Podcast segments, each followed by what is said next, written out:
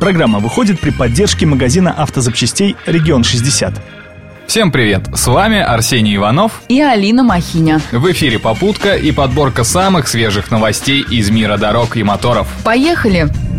Как не приеду на заправку, бензин все дороже и дороже. Такими темпами у нас и водителей не останется.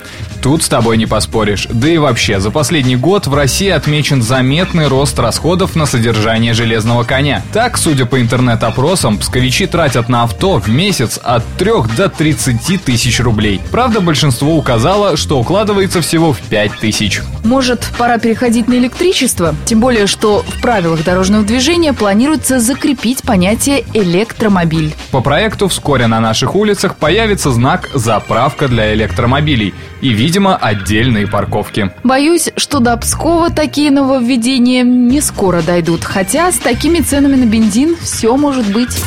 В Land Rover, чтобы подстегнуть продажи своих моделей, готовят обновленную линейку смартфонов. По словам представителей компании, это будут элегантные и прочные устройства. Кстати, предыдущие модели выдерживали падение с нескольких метров и были влагозащищенными. Только вот дизайн был на любителя. Интересно, а как должен выглядеть смартфон от Лады? Ну, как минимум, он должен быть дешевым.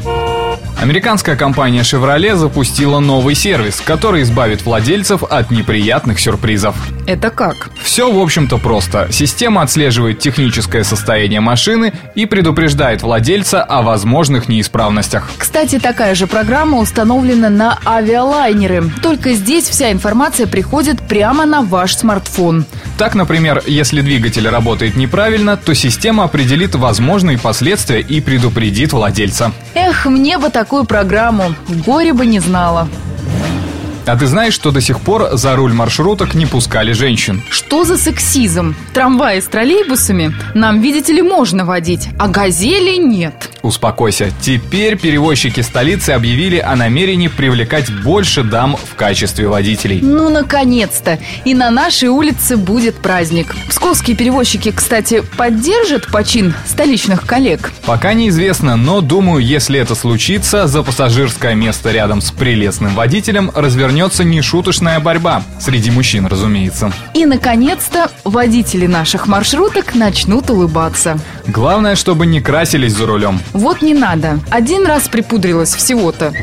А в белорусском городке Волковыск решили бороться с пьянством за рулем необычным способом. Местный хлебозавод выпустил продукцию со стикером «ГАИ предупреждает, пьяным за рулем не место». По словам организаторов акции, хлеб покупают все, независимо от социального статуса и уровня достатка. И это поможет сократить количество любителей прокатиться под шофе. Хм, не думаю, что этикетки о вреде пьянства хоть кого-то отучили пить. Автокалендарь.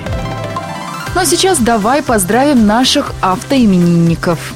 12 мая 1988 года впервые было представлено спортивное купе Ford Probe, один из автомобильных символов 90-х.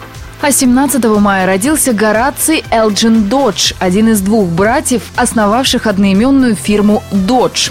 Таланты братьев удачно дополняли друг друга. Гораций был склонен к изобретательству, а Джон – к коммерции. Путь к успеху они начали в 1897 году, создав предприятие по производству велосипедов. А в 1914 году основали фирму Dodge Brothers по производству собственных автомобилей. Кстати, видела я тут один Dodge на парковке. Вот это, Сара... Пардон, махина. Всем бы такую. На этом у нас все. Рулите на здоровье. Удачи в пути.